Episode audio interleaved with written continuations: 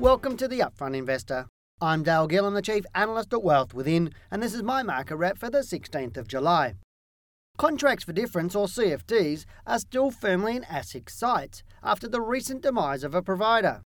ASIC states on its FIDO website that you might think from the advertisements that CFDs are a mainstream financial product. Would you be surprised if Fido told you they're complex and very high risk? ASIC goes on to say it's much riskier than a flutter on the horses or a night at the casino.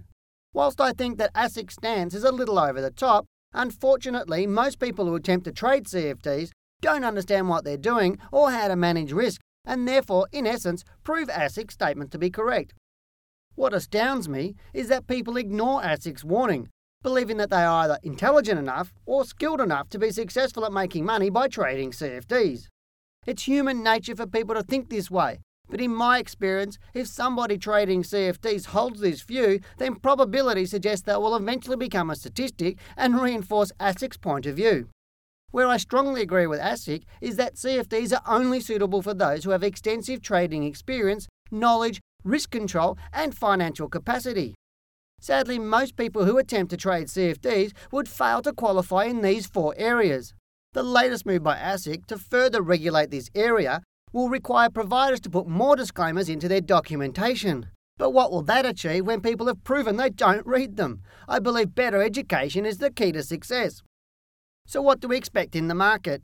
Well, the past week has seen our market move up by just over 1%, whereas the rise over the past 10 trading days has been slightly over 6%.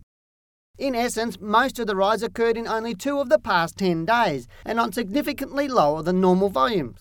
Generally, this is a sign that the current move is unsustainable and we would normally like to see volume increasing with the trend.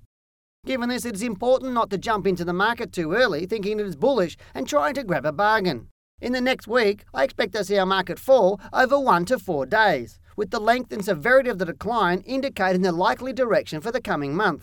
To prove it is more bullish, at least in the short term, any downward move needs to hold above the recent lows, followed by a rise above 4,500 points. Therefore, until we can determine direction, it is wise to sit back and wait before buying further. I'm Dale Gillham, the Chief Analyst at Wealth Within, and that's my market wrap.